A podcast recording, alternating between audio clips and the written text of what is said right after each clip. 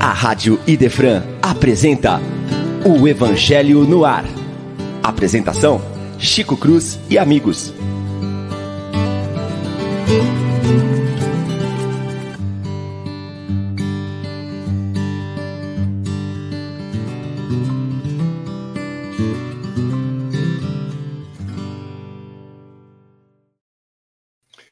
Muito bom dia, meus prezados e queridos amigos, retornando às nossas atividades junto ao estudo do Evangelho no Ar, já que nesses dias para trás, como foi muito bem notificado aqui, nós estávamos na Transilvânia. Ah, não, Transilvânia, não. Jamaica.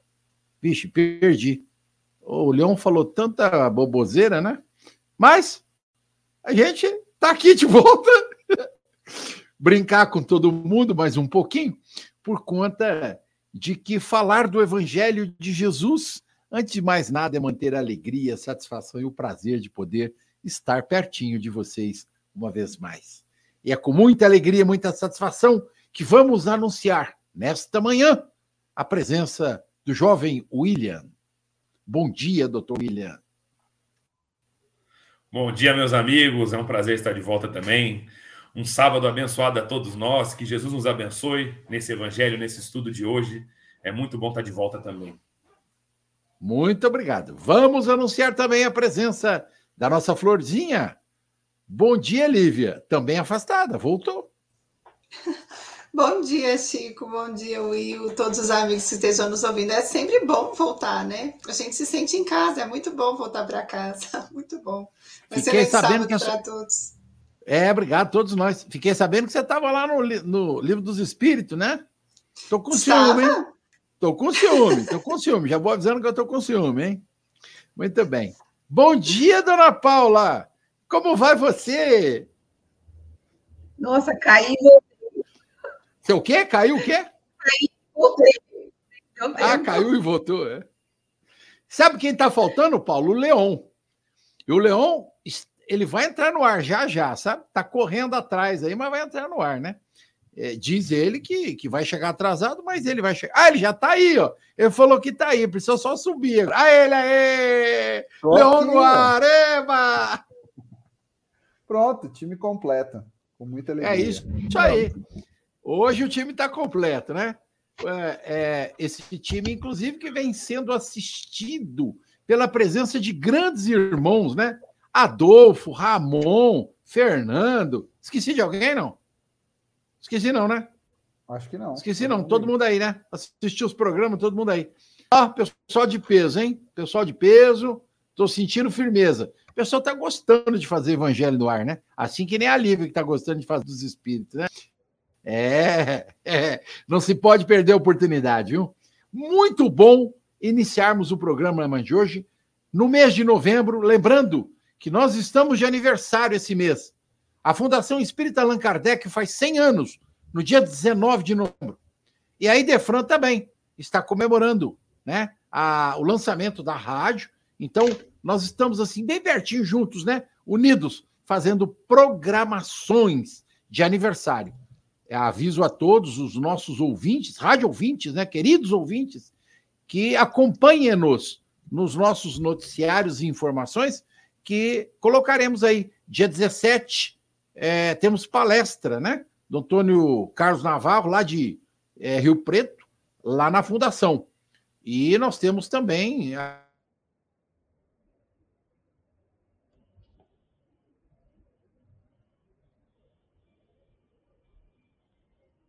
Travou só para mim? Não, eu ia perguntar isso agora. Tirou as palavras de minha boca. Caiu para todo mundo, Chico travou, caiu. né? Podemos Chico, continuar até. Olha o Chico travadinho ali, ó, que beleza. É um sábado sendo um sábado, é que faz tempo que ele não vem, por isso, né? Então vamos lá, pessoal. Nós vamos fazer. Eu, ele está falando, né? Realmente vai ter muitas palestras. Inclusive, a Idefran também está preparando bastante coisa. Nós, do Allan Kardec, também estamos preparando bastante coisa. Que vai ser divulgado nas mídias sociais, vai ser divulgado no Instagram. Tá? E quem acompanha a gente aqui, a gente vem trazendo os palestrantes, tudo que nós vamos fazer, porque a gente fala, né? É um evento de, de festa, né? Pô, é um centenário não é pouca coisa, não. É bastante trabalho que foi feito muita gente passou, muita história tem nisso, muito auxílio, e eu sou um dos mais, eu posso falar que eu sou um dos mais auxiliados, porque eu adoro lá, estou lá já faz alguns anos. Mas nós vamos trazendo isso. Eu acho que o Leão também caiu. Vamos começar então, pessoal, até o Chico voltar, né? Até o, o Leão também voltar. É, ele está travado aqui. Nós temos um, um, um chat interno aqui, gente. Eles realmente estão com um probleminha. Vamos lá. Nós vamos estudar hoje o capítulo 16, tá? Não se pode servir a Deus e a Mamon. Nós vamos começar fazendo aqui a primeira parábola, né? Que é a salvação dos ricos, no item 1. Ninguém pode servir a dois senhores, porque ou odiaria a um e amará o outro, ou se prenderá a um e se desprezará o outro. Não podeis servir simultaneamente a Deus e a Mamon. Está no Evangelho de São Lucas, tá? Capítulo 16, versículo 13. E tem dois. Então, aproximou-se dele um jovem e disse: Bom mestre, que bem devo fazer para conquistar a vida eterna? Respondeu Jesus: Por que me chamas bom? Bom, só Deus o é. Se queres entrar na vida, observe os mandamentos. Que mandamentos? retrucou o jovem. Disse Jesus: Não matarás, não cometerás adultérios, não furtarás, não dará falso testemunha. Honrai teu pai e tua mãe, e amai ao teu próximo como a ti mesmo. O moço lhe replicou: Tenho guardado todos esses mandamentos desde que cheguei à mocidade. O que é que ainda me falta? Disse Jesus: Se queres ser perfeito, vai, vende tudo o que tens, dá aos pobres e terás um tesouro no céu. Depois vem e segue-me. Ouvindo essas palavras, o moço se foi tristonho, porque possuía grande haveres. Jesus disse então a seus discípulos: Digo-vos em verdade que é bem difícil a um rico entrar no reino dos céus. Ainda uma vez vos digo: é mais fácil um camelo passar pelo buraco de uma agulha do que um rico entrar no reino dos céus. Isso está no Evangelho de São Mateus, de São Lucas e de São Marcos. Por favor, Chico, tá aí? Acho que o Chico travou de novo, gente. Travou de novo! William. por favor, Lívia. É muito interessante. Enquanto o Chico não volta, a gente vai avançando. Vai batendo bola. Essa parábola, do, essa vivência, na verdade, do jovem rico, quando ele procura Jesus, ela é muito elucidativa acerca da questão interior de cada um. Porque não é o muito ter do ponto de vista de fora que faz de nós felizes ou infelizes, é a maneira como nós trabalhamos as questões da posse ou da não posse, né? Aqui nesse caso é interessante que ele é procurado por esse jovem que era muito rico e o jovem se interessa pela proposta dele, querendo inicialmente saber qual era a diretriz que ele daria para essa vivência de felicidade, de plenitude espiritual que ele entende aqui como sendo a vida eterna, herdar a vida eterna. E quando Jesus se aproxima desse jovem e consegue entender a sua realidade espiritual, ele vê que era um jovem que já tinha conhecimento da lei, tanto que ele pergunta: é preciso, né, seguir os mandamentos. O que é que os mandamentos falam? Falou, Quais mandamentos? Então, honra teu pai e sua mãe, ama o próximo. Então, o jovem sabia todos os mandamentos da lei. Ele mesmo vai dizer: eu tenho observado isso desde sempre, né, desde os, os tempos que já passaram, eu tenho observado isso. Quer dizer, ele sabia, ele estudava tudo isso. Mas faltava para ele a vivência da generosidade. Ele ainda era alguém excessivamente preso à posse material que o impedia de se tornar uma pessoa mais generosa ou alguém que vivesse conforme a própria proposta da lei divina, que é uma proposta de compartilhamento, de generosidade, de harmonização espiritual com o outro. Então, nesse sentido, nós vamos ver que quando Jesus propõe para ele que ele compartilhasse o que ele tinha, o que é que ele faz? Ele recua. Então, essa história reflete a dubiedade que ainda existe em muitos corações. Do ponto de vista da mente, a gente sabe o caminho, mas na atitude a gente ainda permanece preso às antigas posturas. Aqui no caso, ele sabia que a proposta da lei divina era uma proposta de amor, mas a sua vivência ainda era uma proposta de é, egoística, provavelmente de avareza, de restrição de compartilhamento com os outros. Então, Jesus aqui vem nos chamar a atenção para a coerência espiritual. Quando ele diz no item que você leu primeiro, ninguém pode servir a dois senhores, ou seja, não nos basta falar sobre o caminho certo e viver na contraposição disso. É preciso conhecer o caminho e tentar, dentro do possível, seguir por ele. Então, se nós sabemos que a proposta é do amor, nem sempre nós vamos começar já amando de uma vez todo mundo, mas a gente começa no exercício de se tornar um coração mais amoroso. Então, Jesus nos aponta para harmonizar o raciocínio com a ação, a crença com a atitude, para sermos pessoas com essência espiritual renovadora. Aquele jovem naquele dia não se sentia preparado para seguir a proposta de Jesus, porque falava mais alto para ele o que ele possuía do ponto de vista de fora. Então, aqui Jesus também nos mostra que existe uma riqueza diferente dessa, que não é Sim. só a riqueza material. E, e, eu vou um pouco mais fundo, né? Eu vou, vou pegar um pouco mais fundo assim de um, conceito que eu trago desse, desse estudo do Evangelho. É, mamon, né? A gente fala de mamon no, no hebraico significa dinheiro, né? Ah, não se pode servir a Deus. Tanto que eu já, eu já vi um, um evangelho que não tá mamon, tá dinheiro. Não se pode servir a Deus e ao dinheiro na tradução, porque mamon significa dinheiro. Eu acho que Jesus vai tão profundo porque ele ataca diretamente ao materialismo. E olha, nós estamos falando isso há dois mil anos atrás. E, e a teoria de materialista ela só surge no mundo no século XIX. Ou seja, é uma teoria marxista que surge no mundo no século XIX. Né? Onde você tem a teoria primária que tudo nasce da matéria, que tudo advém da matéria, e o mais importante é ter e não ser. É uma teoria marxista, mas é uma teoria do século XIX que, que explica algumas, algumas deduções. Só que se a gente pegar hoje, é, a gente analisar, o mundo hoje é muito materialista. Fazer como o próprio é, Jesus ali comenta, que é logicamente figurativo, né? É mais fácil um camelo passar por um buraco de, da agulha do que um rico entrar no reino do céu, porque nós somos ainda muito apegados ao ter. E nós somos assim, cada um com o seu. Se você nós, nós colocamos é, é, valores em propriedades. Por exemplo, você vai num grande médico, o grande médico tem que ter um grande consultório, um grande advogado tem que ter um grande escritório.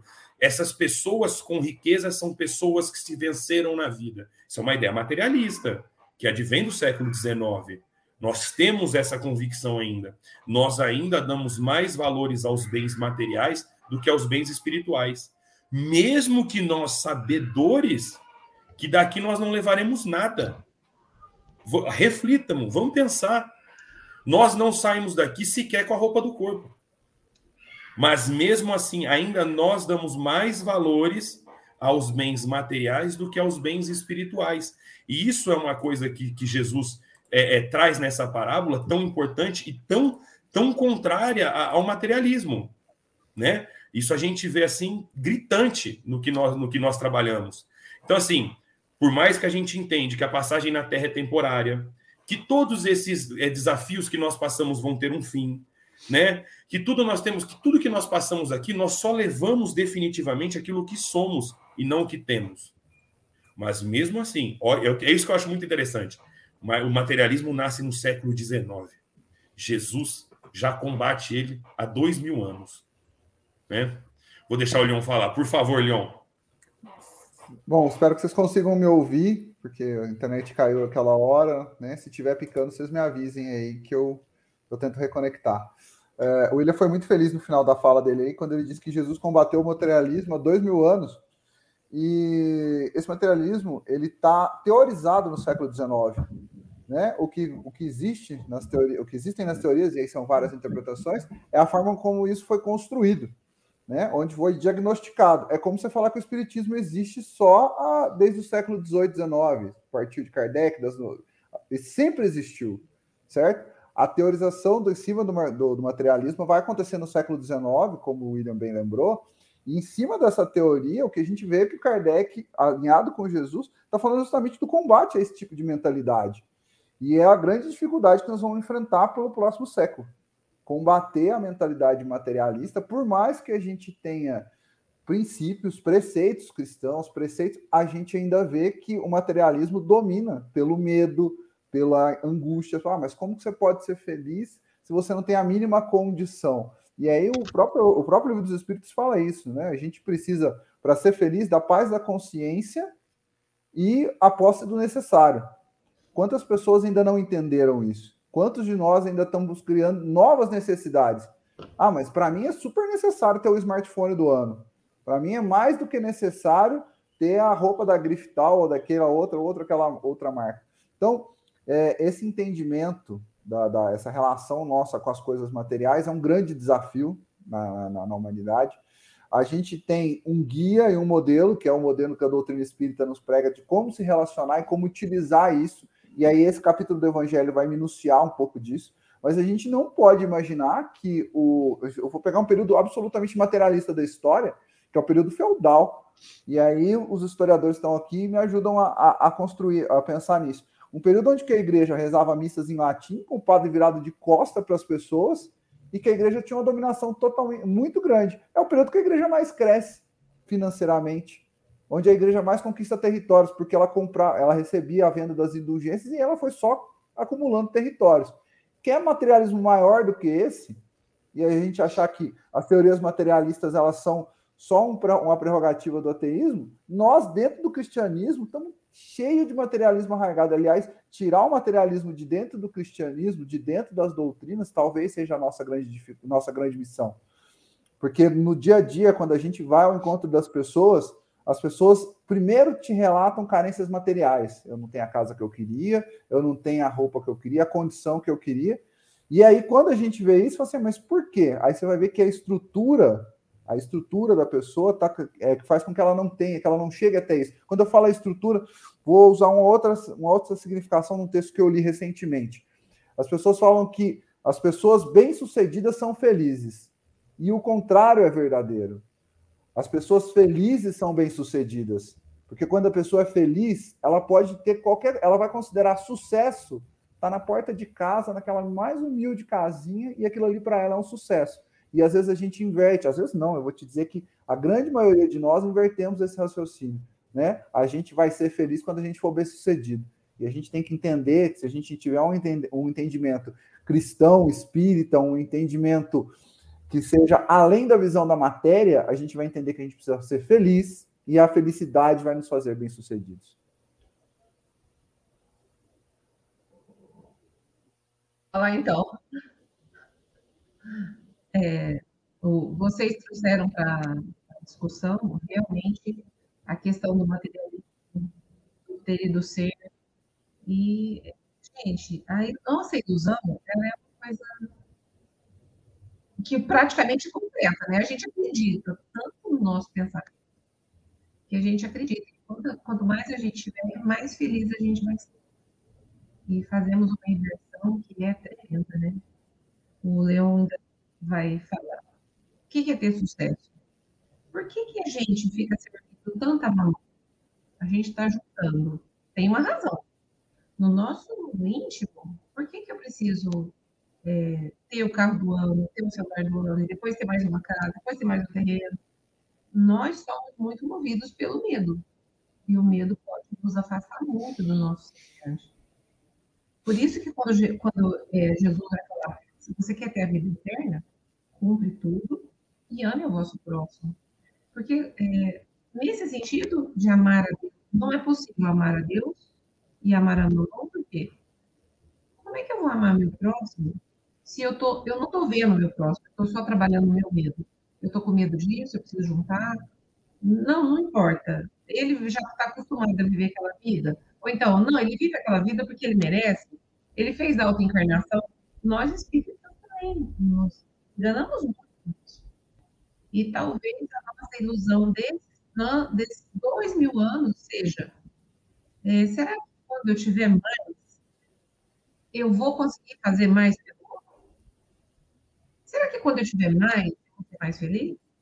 Será que quando eu tiver mais, aí sim eu vou estar numa posição de poder ajudar desinteressadamente, porque aí eu não tenho medo? Nesse sentido, Jesus falou para o jovem: vai e todas as coisas. Será que ele queria que todo mundo fosse pobre, todo mundo desse para todo mundo e ficasse todo mundo numa situação de mendicância? Não é isso. Jesus, ele fala da exuberância que tem o mundo. Ele fala da graça que está por todo lugar, né? da fartura que existe nas nossas vidas. Mas o nosso apego, então, ele vendo aquela alma daquele jovem, vendo muito além do que ele estava falando. mas vendo o apego. Ele não pediu para todo mundo que ele encontrou, é, quando ele foi almoçar na casa de alguém, ou quando ele foi visitar uma pessoa, ou quando ele, nas suas viagens, ele não falou isso para muitas pessoas, vende tudo. Não, ele falou para algumas pessoas. Para esse jovem, quando ele falou, é porque ele estava vendo a natureza do apego. Ele estava vendo que existia uma, um desejo por aquilo, mas o amor dele pelas coisas dele era muito maior. Então, ele estava falando, não é para todo mundo ser pobre, para todo mundo ser justo. Quando eu era pequena, gente, eu pensava assim, não. gente, mas por que, que alguém não baixa uma lei? Olha, eu vou pensar que eu acho que... É, e não toma tudo de todo mundo e distribui todo mundo igual. Tem uma passagem aqui no Evangelho que fala que o pobre morreram, eles foram pesar nas balanças, e a balança foi lá em cima, do rico. Aí eu pensei assim, gente, por que, que não tem uma lei pequena? Aí um dia, não me lembro se foi minha mãe, se foi meu pai, me explicou e eu já entendo muito isso. Não adianta você distribuir tudo, porque aquele que tem a condição de, de desconhecimento, de ignorância, de vício, em um mês ele vai ter tudo, quem está rico já recuperou tudo, e quem ganhou tudo já perdeu tudo em função do vício, é, da, má administração dos seus bens. Então, essa igualdade não vai ser feita desse jeito, por uma lei. Ela vai ser feita pelo amor. Que é assim, ó, por que eu preciso de tanto se o, o outro semelhante ele não tem o mínimo?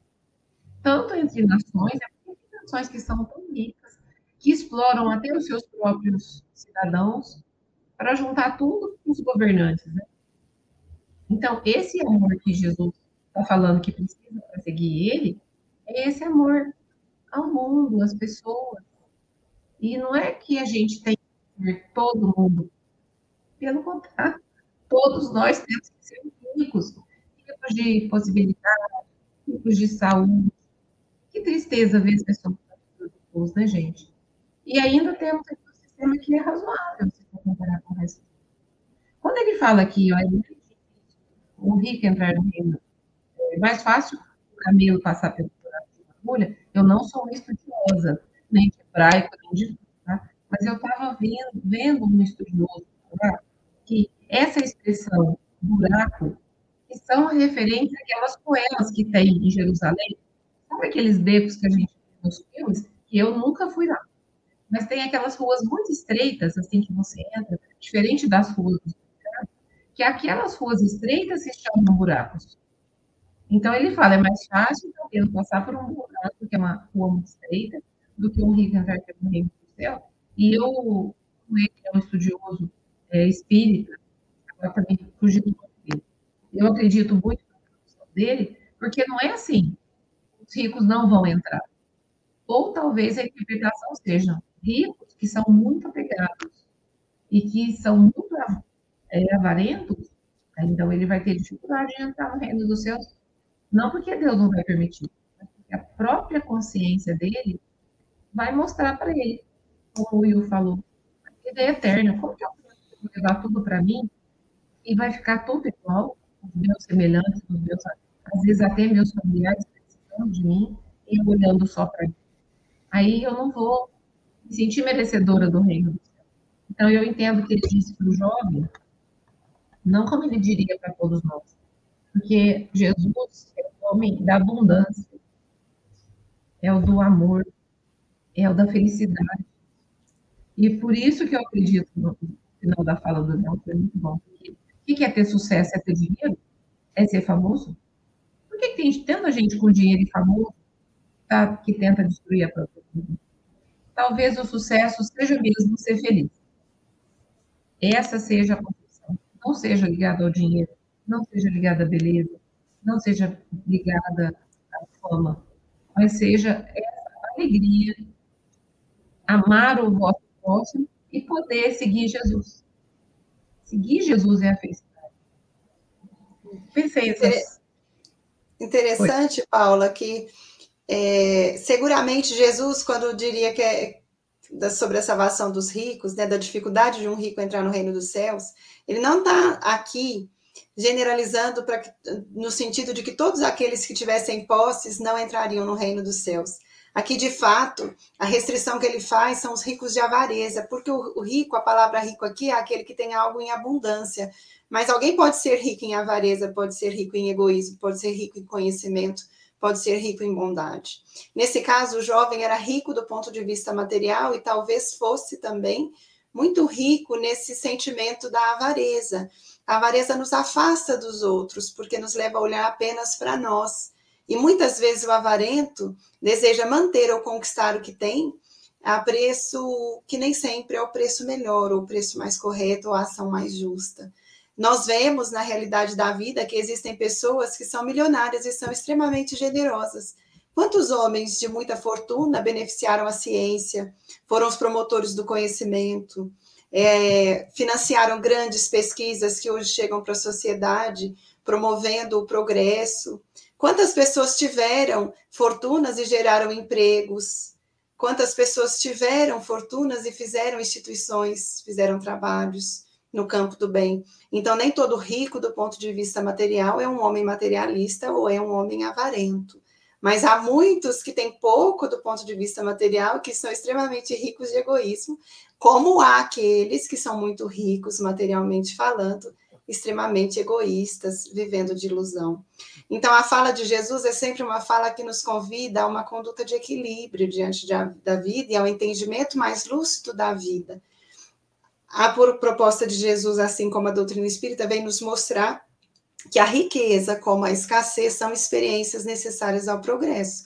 Quando alguém nasce detentor ou se depara com circunstâncias que o enriquecem na vida, isso não é apenas para que ele possa acumular milhões no cofre bancário, mas é para que ele, utilizando essa experiência, promova o bem em algum sentido.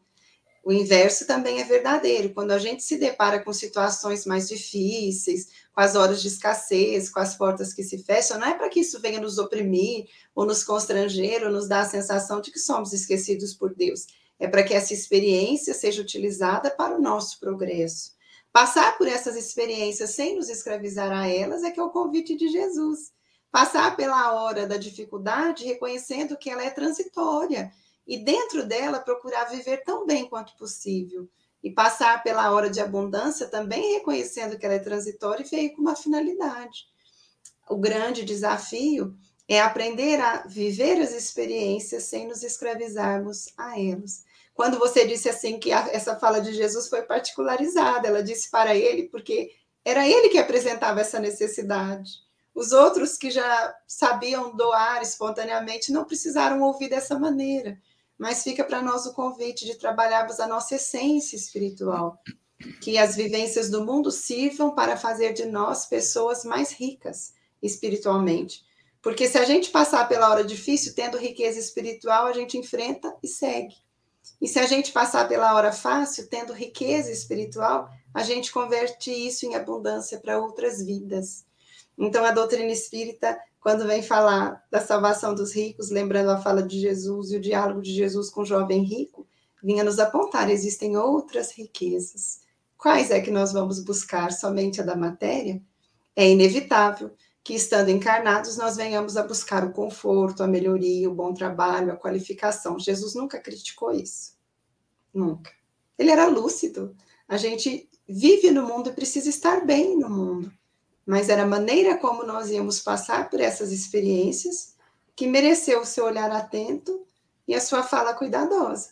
A gente precisa passar compreendendo que tem uma finalidade, e a finalidade será sempre o bem. Minha vez, né? Espero.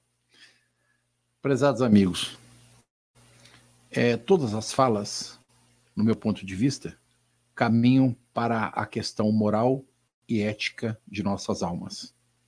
O reconhecimento dos processos em que vivemos na materialidade não podem nos afastar das nossas necessidades espirituais. Jesus nos conclama às questões morais. Lá na Gênese, segundo o Espiritismo, no seu último capítulo, ele ressalta o fato de que a questão evolutiva nos traz uma visão diferenciada dos movimentos materiais da vida.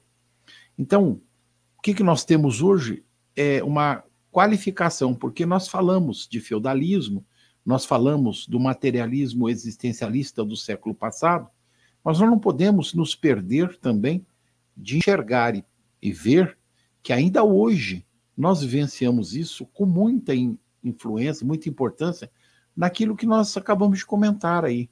Né? Nós estamos ainda muito materialistas porque nós deixamos de enxergar o direcionamento espiritual de nossas almas.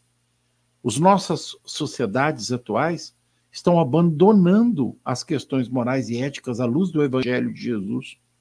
Nós estamos nos perdendo nas questões materiais, até por conta de que nós estamos nos afastando da ética espiritual, da ética cristã. Nós nos apegamos à materialidade porque nós não conseguimos enxergar o outro lado da vida. Então, isso que a Lívia acabou de colocar agora fica extremamente claro no meu, meu ponto de vista de que a cada dia mais nós precisamos de Jesus. A cada dia mais nós precisamos entender melhor que a vida material é simplesmente uma vida pequena, muito curta. As nossas existências só têm 80 anos, materialmente falando, né? Por aí. Alguns chegam, outros não, uns passam, outros não. Mas a visão que Jesus nos deixa é a vida após a morte. E é isso que nós precisamos nos lembrar sempre. Como estamos nós? Como pensamos? Como agimos? Como, como entendemos a necessidade de sermos felizes e ricos ou ricos e felizes, conforme a Lívia acabou de colocar? Esse é um posicionamento que nós, espíritas cristãos, precisamos ter. Eu sou feliz, por isso eu sou rico. Eu sou rico de saúde, eu sou rico de prosperidade, eu sou rico moralmente falando, eticamente falando. Eu tenho uma conduta ilibada à luz do Evangelho de Jesus. Esse é o processo pela qual todos nós devemos nos manter ligados. Entendo eu que a cada período das nossas existências, a gente vai amadurecendo, vai entendendo melhor a lida do Evangelho e vai colocando isso dentro dos nossos corações. Dar importância às coisas materiais é muito característico do período infantil, adolescente, mas a maturidade nos faz valorizar as coisas da alma, as coisas do espírito. Façamos o possível para lembrar que neste momento de nossas existências materiais, da nossa sociedade, nós precisamos começar a valorizar mais o Evangelho de Jesus, dar mais valor às questões morais e éticas à luz do Evangelho. Estamos perdidos, hein? Estamos valorizando demais as questões materiais. Nossos companheiros estão colocando diversas opiniões aí, né? É, o texto é, de Jesus, é, como diz o Wilson, né? Dá respeito ao livre-arbítrio dá mesmo. E a gente não pode deixar de afastar isso das nossas existências. Cada um de nós é responsável pelos seus próprios atos e responderá mais cedo ou mais tarde pelos seus desejos ou pelas suas necessidades. É claro que a gente já sabe que a lei da causa e do efeito e a lei da reencarnação é, nos vão rolando aí existência após existência compete a cada um de nós dar grandes saltos nesse movimento. A gente nos conclama a sermos melhor todos os dias, porque na próxima existência eu serei, com certeza, o resultado daquilo que eu fizer hoje, à luz do Evangelho de Jesus. Isso nós não podemos nos esquecer de forma alguma. É, vocês me permitam, eu vou dar prosseguimento aqui. Nós temos dois itens, que é o guardar-se da avareza e Jesus na casa de Zaqueu. E nós temos aí a leitura do Evangelho, e eu não vou fazê-la porque é extensa, mas eu só vou levantar dois itens que estamos aí. Na, no guardar-se da avareza, né, é, ele, Jesus coloca né, é, com muita propriedade: guardai-vos cuidadosamente de qualquer avareza, pois por maior a abundância que o homem esteja, sua vida não depende só dos bens que possui. E aí a gente tem que pensar quando ele diz de qualquer avareza, ele não está se referindo só à avareza material, financeira. Muitas pessoas são ávaros no sentido de distribuir amor, sentimento, carinho, acolhimento. Há pessoas que só querem para ela é a questão do egoísmo. A avareza que Jesus se refere aí é a questão do egóico. Há muitos que são egóicos, que não querem pensar e não pensam nos outros, só pensam em si. Isso também é avareza. E nós precisamos nos colocar em relação a isso. A que colheita se refere Jesus? É a colheita material? É a colheita dos bens espirituais? A Lívia comentou isso agora há pouco. A colheita dos bens espirituais é essencial na nossa existência e no processo de discernimento, nossa visão espírita cristã. Quando ele fala de Zaqueu, Jesus coloca que, especialmente a última fala de Zaqueu, depois das explicações, ele diz: Senhor, se porventura eu defraudei alguém, eu quero dar metade dos meus bens de volta. Então, aí configura a questão da avareza egóica.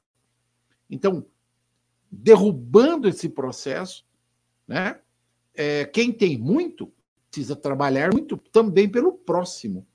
Não adianta você acumular bens e não os distribuir. Nós precisamos distribuí-los todos. Né? A distribuição, a melhor distribuição de riqueza que nós conhecemos é a de Chico Xavier, Madre Teresa de Calcutá, São Francisco de Assis. São espíritos que não foram ávaros, egoicamente falando. Qual riqueza que eles tinham? A riqueza do espírito. E eles as distribuíram aos milhares. Assim como Jesus, que não tinha nenhuma riqueza material, mas distribuiu as suas riquezas espirituais para todos nós. Então, em ambos os textos aqui, fala sobre guardar-se da avareza e Jesus em casa de Zaqueu, nós pensamos essa ideia de que nós não poderemos ser ávaros de sentimentos, de emoções, de conhecimento. Não é só o ávaro da questão financeira. Penso eu assim. Gostaria de ouvir os amigos. Chico, eu sei que os amigos querem falar, eu vou falar rapidinho aqui. O encontro de Jesus com Zaqueu é um encontro renovador, porque a fala de Jesus no final da narrativa de Zaqueu vai dizer assim, né? Quando Zaqueu fala isso para ele, que se tivesse defraudado alguém, daria em doses maiores, devolveria isso, né? Então Jesus diz: hoje entrou a salvação nesta casa, porque este também é filho de Abraão, e o filho do homem veio buscar o que estava perdido, tinha o que estava desencontrado, né? Então, nesse momento, a gente vê o que? Zaqueu era um homem rico, porque desempenhava uma função pública, na cobrança de impostos, uma função que não era bem vista pelos seus conterrâneos, então ele sofria aquele um tipo de sofrimento diferente, porque ele tinha o conforto material, mas ele não tinha o conforto das amizades legítimas, da aceitação, do acolhimento no seu meio social. Então, de que valia para ele ter fortuna, ter um lar confortável, mas não ter a fortuna da amizade verdadeira, do acolhimento, do ser aceito, do ser parte daquele cenário. Então, quando ele encontra Jesus, é alguém que está procurando uma renovação, não bastava para ele só os bens de fora. E Jesus, ao dialogar com ele, aponta um novo caminho que ele aceita. Então, a fala de Jesus mostra que este homem que antes vivia dessa maneira mais reclusa e egoística, agora é um homem que se abre para uma vivência diferente, que vai ser mais integrada com o seu próximo e mais fraterna. Então, a experiência de Zaqueu é linda, ela é um convite, né? Não, é, não são os bens que vão fazer de nós pessoas piores. É a maneira como nós vamos viver com esses bens ou nos conduzir tendo esses bens. É exatamente isso, né? É, não é o fato de eu tê-lo financeiramente, materialmente, em grande monta, que vai me deixar feliz, mas como eu vou conduzir isso? Mas, Lívia, isso vale também para a nossa condição intelectual e nossa condição moral. Né? Na medida em que eu me entrego nesse movimento, é que me, me torna melhor e mais feliz. O Chico dizia: poderia ter escrito mil livros, mas se nada tivesse feito em prol do meu próximo, eu nada teria alcançado. Essa é uma realidade que nós não podemos nos esquecer. O egoísta sempre será infeliz. Sempre. E o humilde, aquele que distribui seus bens, esse sempre ganhará felicidade no seu coração. Quem é o próximo? Posso? Pode. pode. É, só para deixar para os nossos rádio ouvintes que nos acompanham do, do, de todo o planeta, né?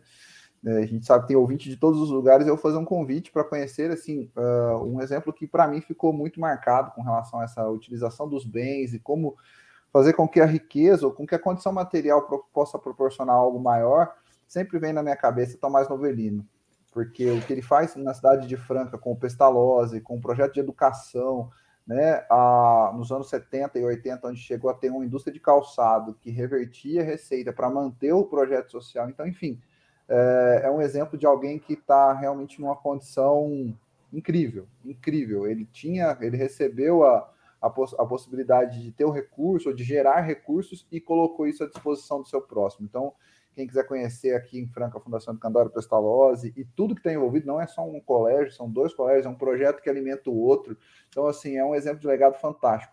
Mas eu queria me ater a uma, uma frase aqui que eu acho muito fantástica, quando ela diz que o que acontece com aquele que acumula tesouros para si próprio e que não é rico diante de Deus, né? Quais são esses tesouros que a gente deveria acumular, ou qual é o, é o tesouro do espírito? E isso ficou muito marcado para mim numa fala do Eduardo Gibelli, na oportunidade que ele teve de visitar a, a casa espírita que frequenta.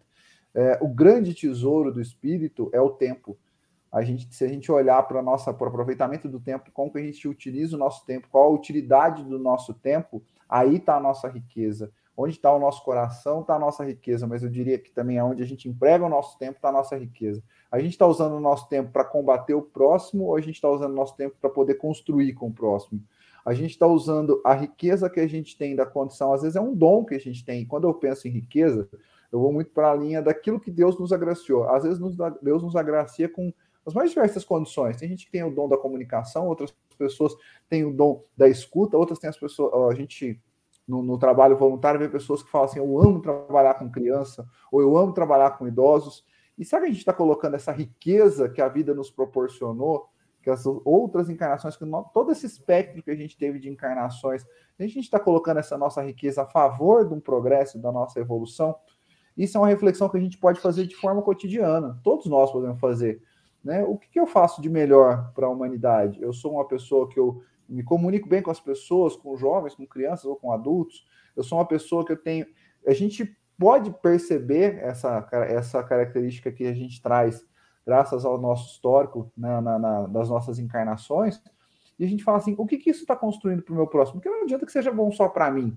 Nossa, eu cozinho para mim que é uma maravilha. Eu faço para mim para os meus. Nossa, mas você consegue disseminar? Ou você consegue fazer disso um legado? Isso é importante. Eu vou dar um exemplo pueril, tá? O, o meu avô, que faleceu já tem aí 14 anos, era uma pessoa que era funcionada por esporte. Ele acreditava que era gostoso assistir o esporte porque ele unia a família, os filhos. Ele pegou uma geração que estava migrando do rádio para a televisão.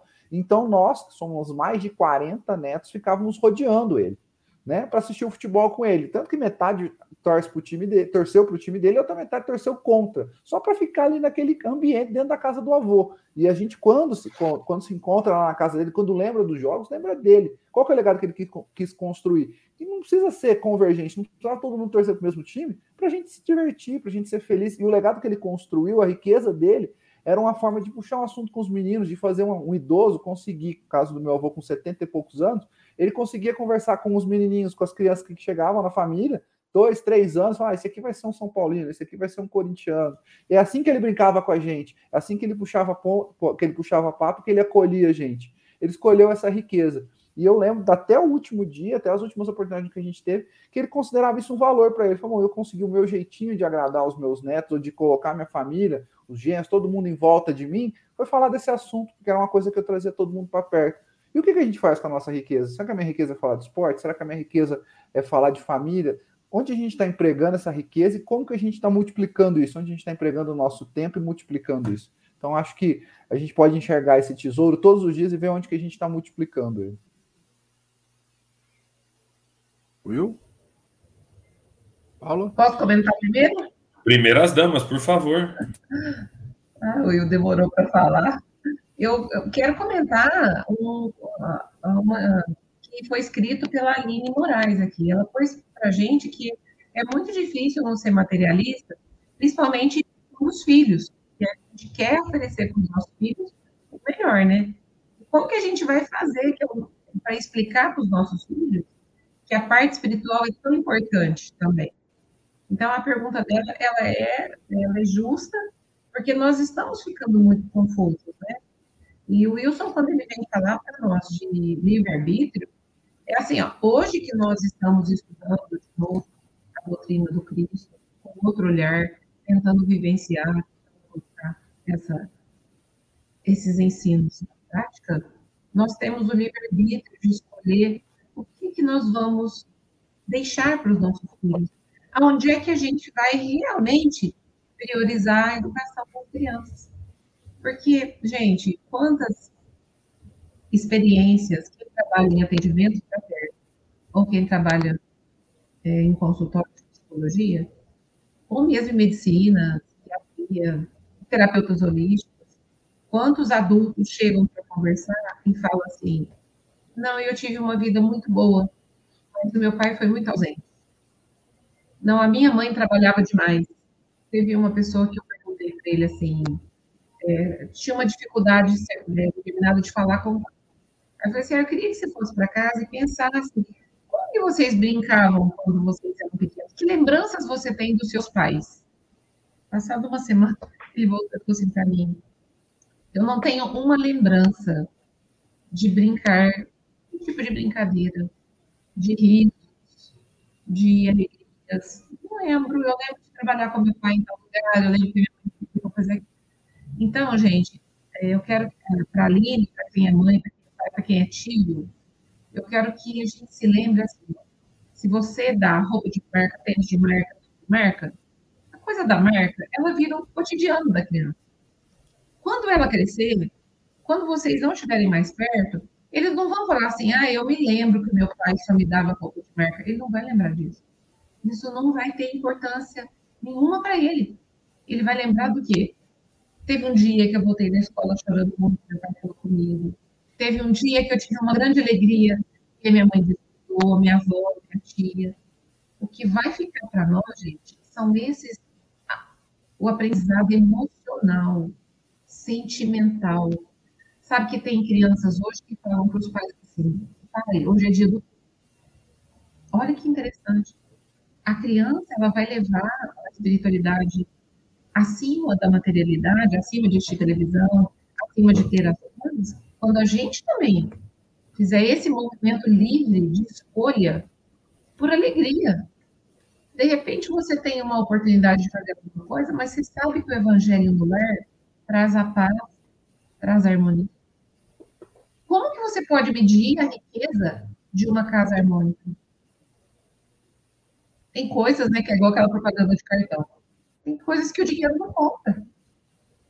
E a paz e a harmonia Colocar as nossas crianças na presença de Cristo, sabendo diferenciar essa parte material da importância da parte espiritual, ela é vital para as crianças, sabe por quê?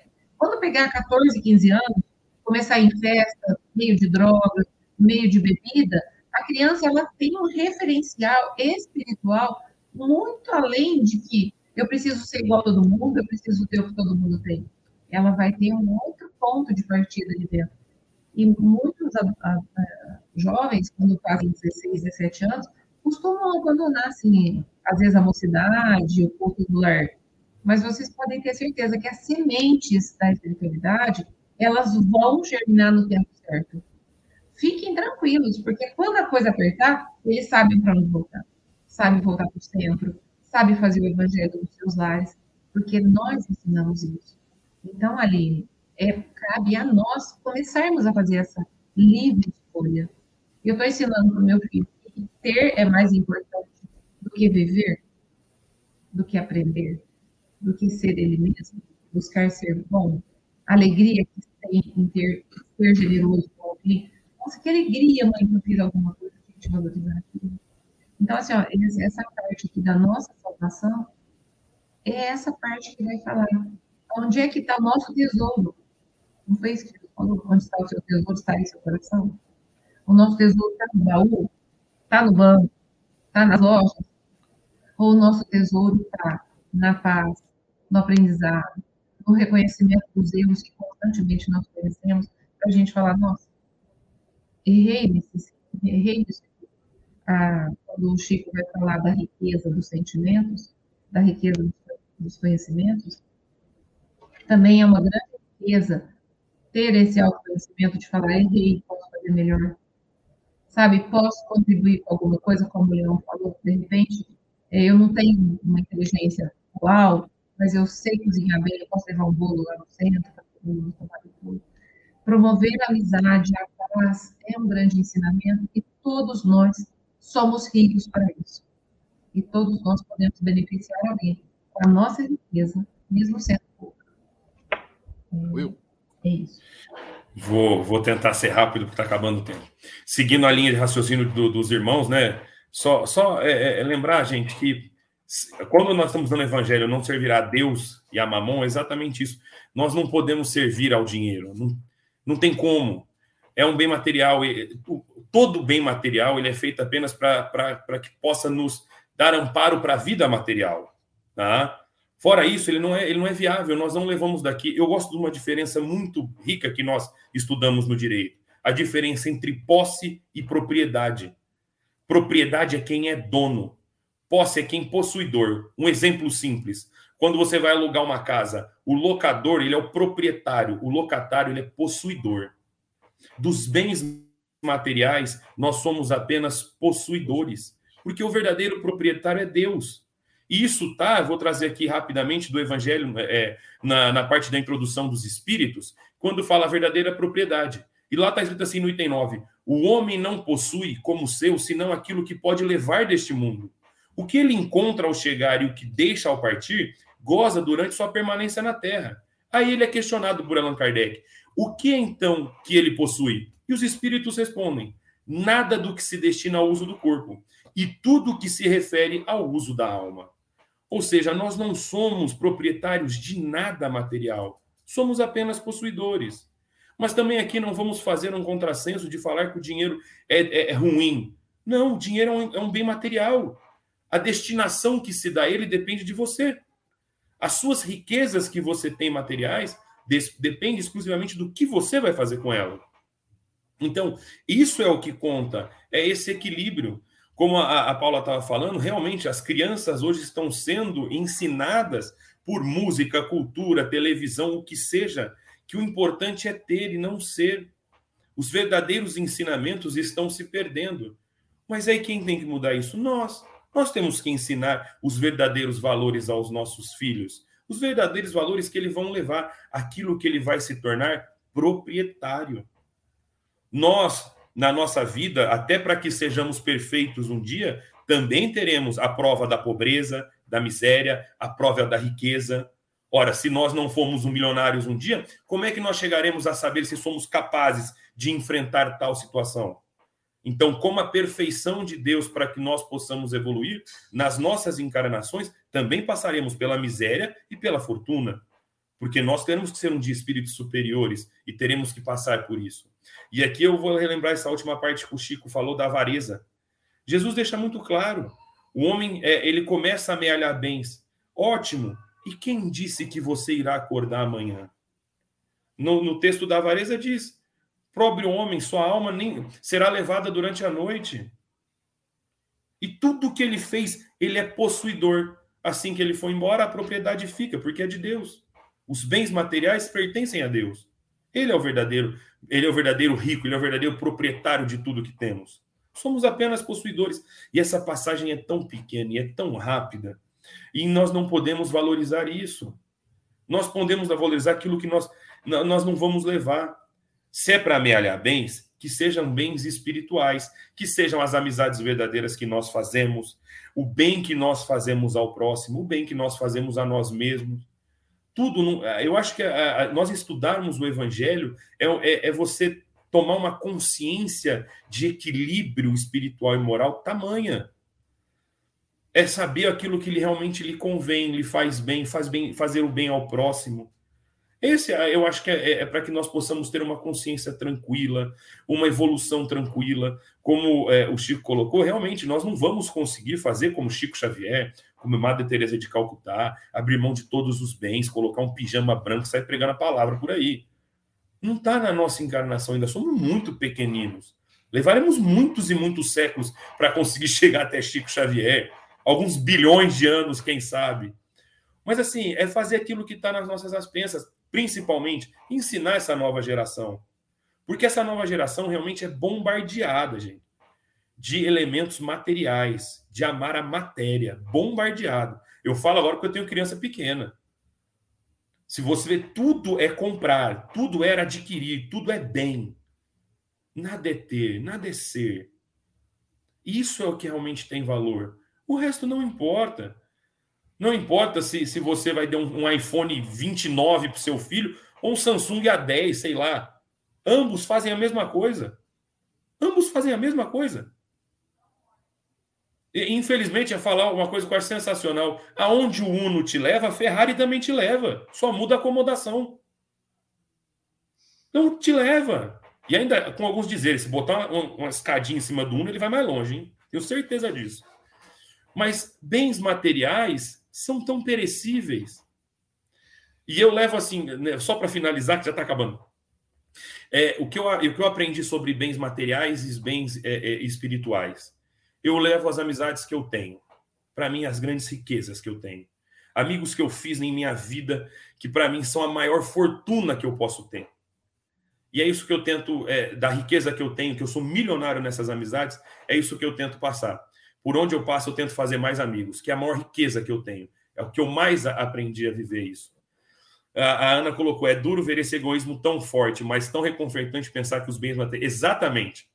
São finitos os defeitos. E uma vez eu estava conversando, e o Chico, só existe guerra no mundo por causa de duas coisas: orgulho e egoísmo. Desculpa, Chico, já estou finalizando. Vou passar, senão eu não paro.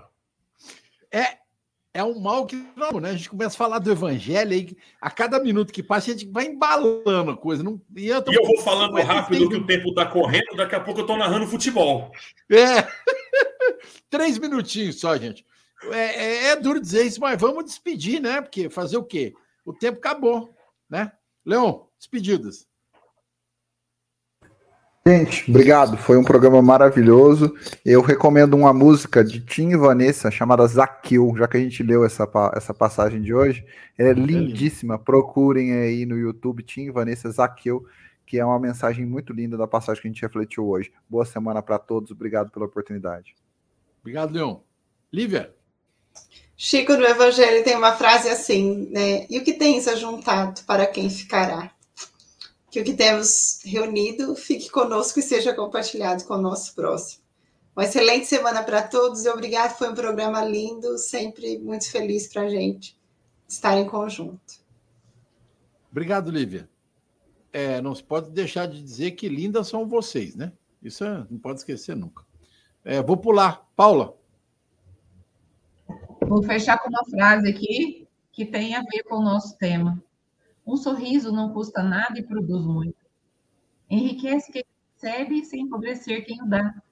Ninguém é tão rico que não precise dele, e ninguém é tão pobre que não possa oferecer um sorriso.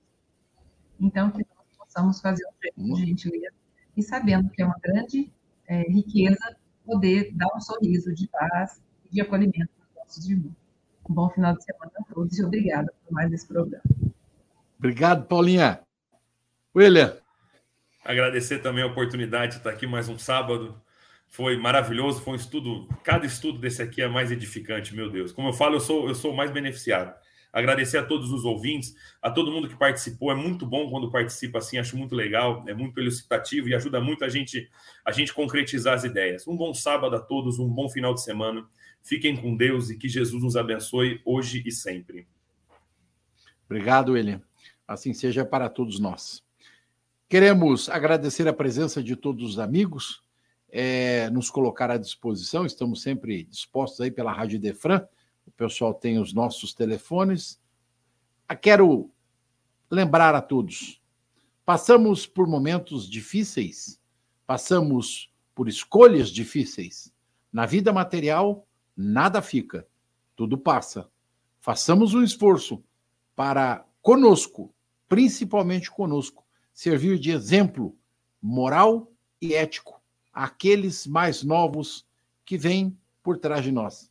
Que eles possam enxergar na nossa figura, na nossa presença, é, o exemplo que deve ser seguido. Jesus nos abençoe, nos ampare e até a próxima semana, Deus assim o permitir. Muito obrigado a todos. Até.